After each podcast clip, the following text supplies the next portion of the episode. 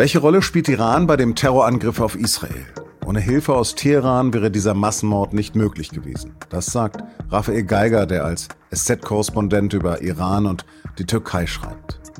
Mit ihm habe ich für Auf den Punkt gesprochen, den Nachrichtenpodcast der Süddeutschen Zeitung. Am Mikro ist Lars Langenau. Herzlich willkommen.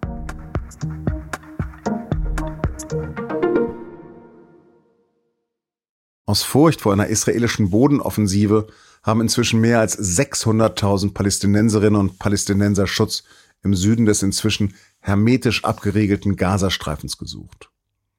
Ihre Versorgung soll katastrophal sein, wenigstens Wasser sollen sie in Teilen des Gazastreifens laut israelischen Angaben aber wieder bekommen.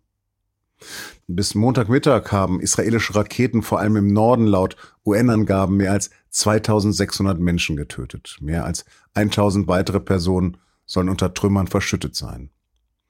Die Angriffe der israelischen Luftwaffe gehen weiter.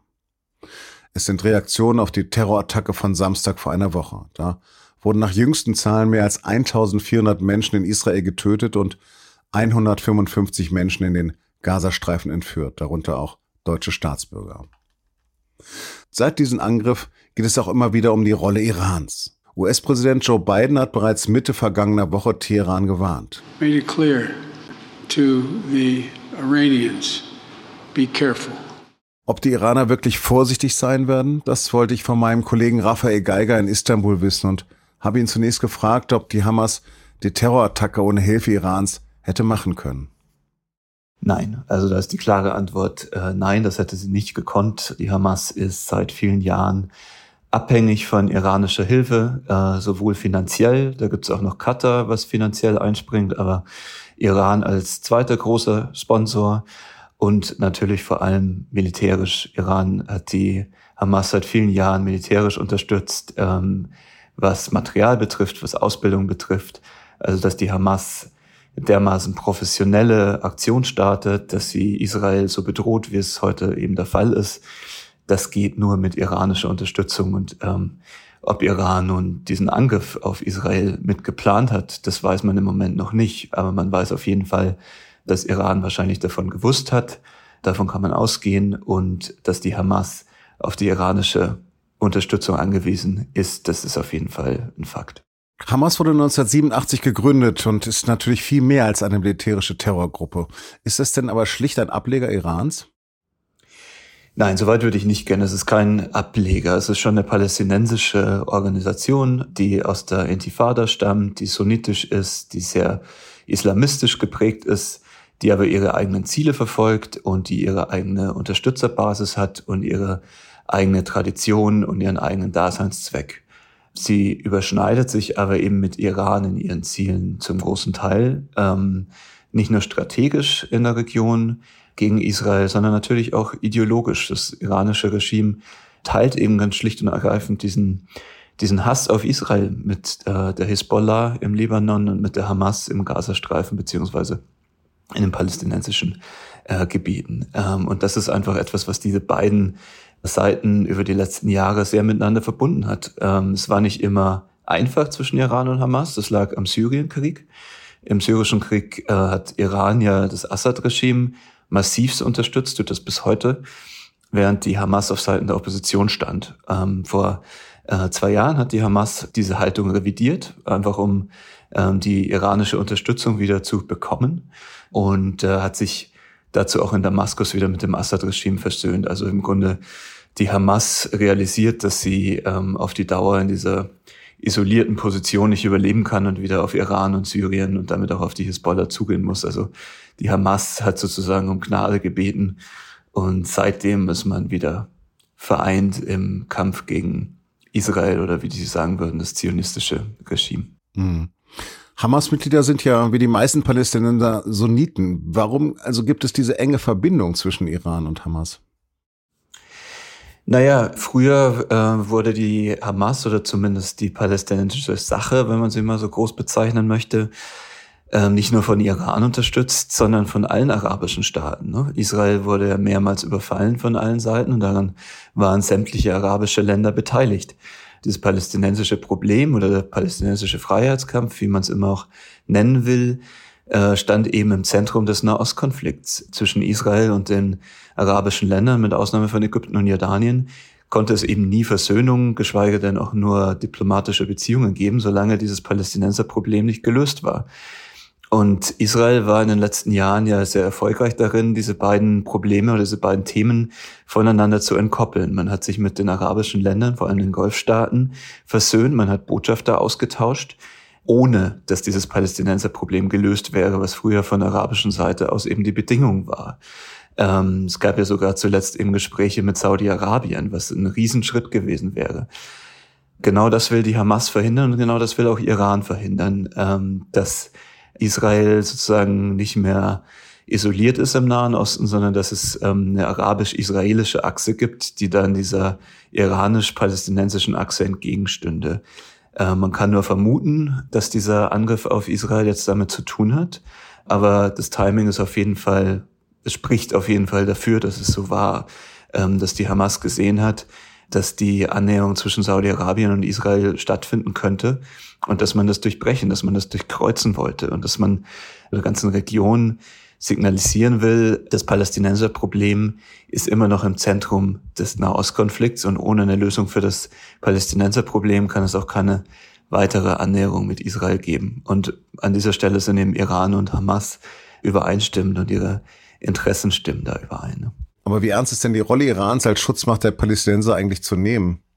Oder spielen die religiösen Städten in Israel dabei eine Rolle?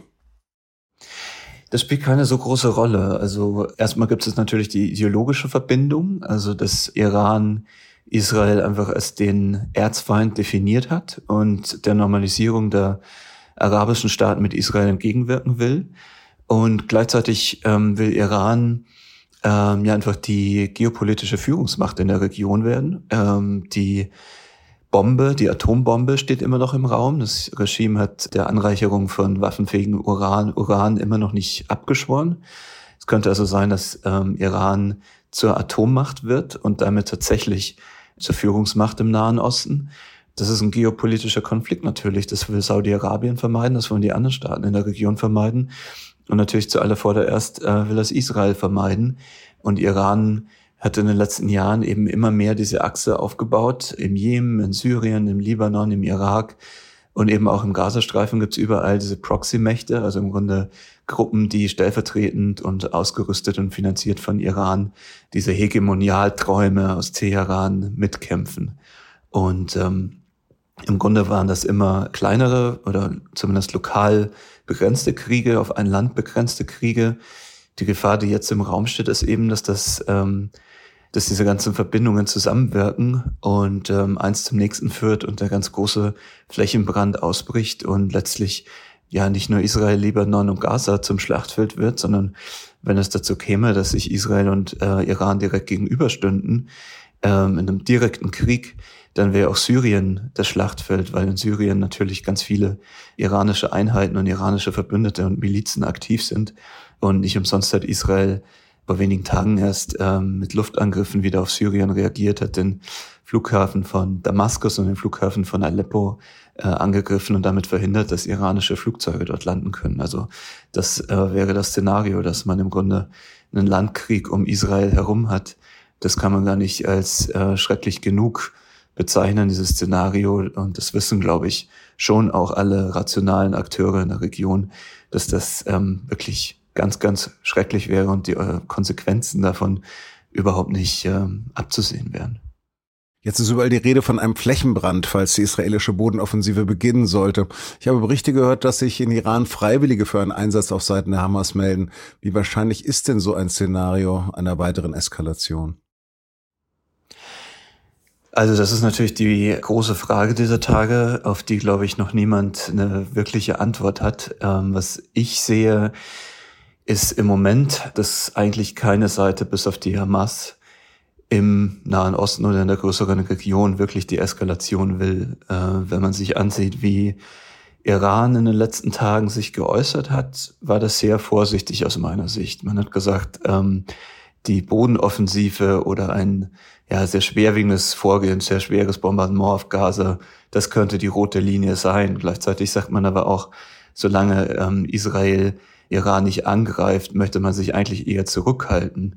Der oberste Führer des Iran, ähm, Khamenei, hat zum Beispiel gesagt, das war eine rein palästinensische Operation, dieser Angriff auf Israel. Ähnliche Signale kommen auch aus dem Libanon, von der Hisbollah. Ähm, man hat die, ähm, den Austausch von, von Feuer, den es in den letzten Tagen gab, den Austausch von Luftangriffen und Raketenangriffen als Scharmützel bezeichnet. Ja, also das ist im Grunde noch keine feste Ausgangslage dafür, dass es einen großen Krieg in der Region geben muss. Eigentlich, glaube ich, will diesen Krieg niemand. Es könnte aber sein, dass sich einfach dadurch, dass der Druck zu hoch ist in Israel, jetzt wirklich in den Gazastreifen hineinzugehen, wirklich die Hamas zu eliminieren, dass sich daraus ein Druck auf die Hisbollah als auch auf das iranische Regime ergibt, Schritte zu unternehmen, die zu diesem großen Krieg führen könnten. Und dann könnten die Dinge einfach außer Kontrolle geraten.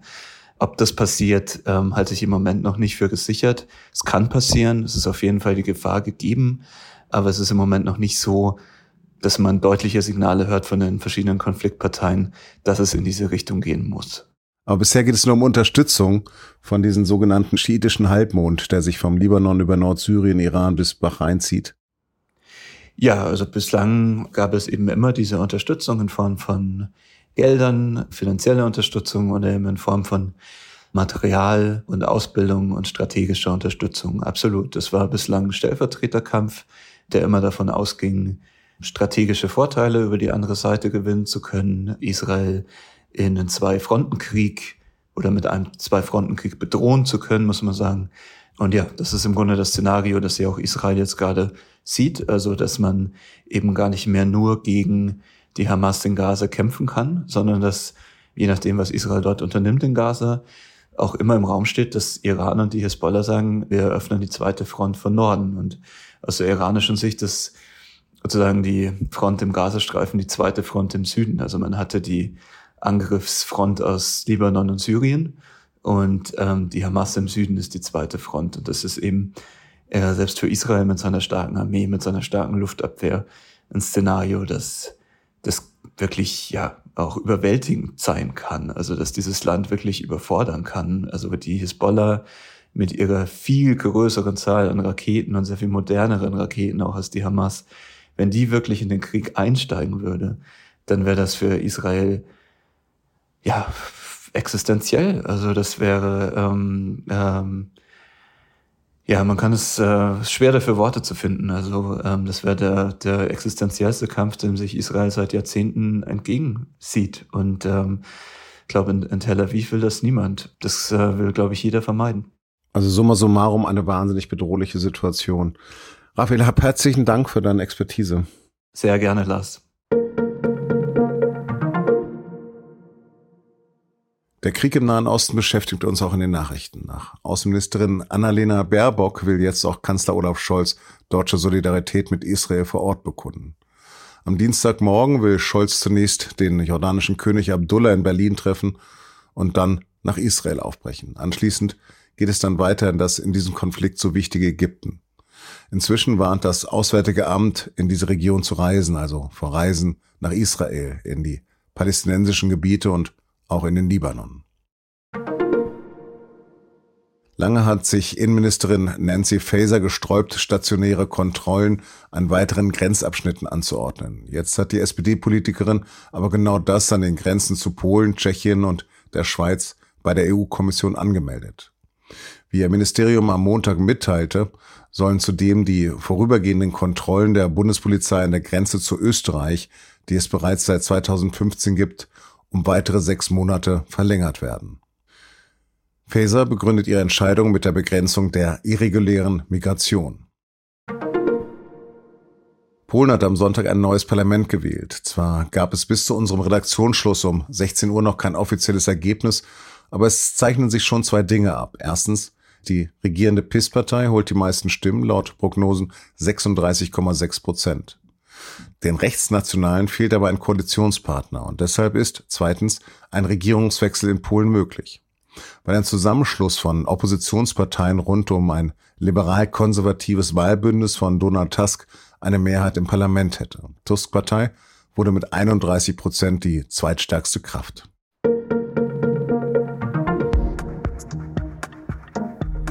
Falls Sie zu unseren Sendungen den direkten Austausch mit uns wünschen oder noch Fragen haben, die offen geblieben sind, dann schreiben Sie uns immer gerne eine E-Mail an podcast.sz.de. Am Dienstag, den 17. Oktober von 14 Uhr bis 15.30 Uhr steht Ihnen zudem die stellvertretende Chefredakteurin und Ex-Israel-Korrespondentin Alexander Föder-Schmidt im Live-Chat auf sz.de zur Verfügung. Stellen Sie uns auch schon gerne jetzt Ihre Fragen direkt im Kommentarmodul des Artikels, den ich Ihnen in der Beschreibung der Sendung verlinke. Das war auf dem Punkt. Produziert hat diese Sendung Emanuel Pedersen. Vielen Dank fürs Zuhören und bis morgen.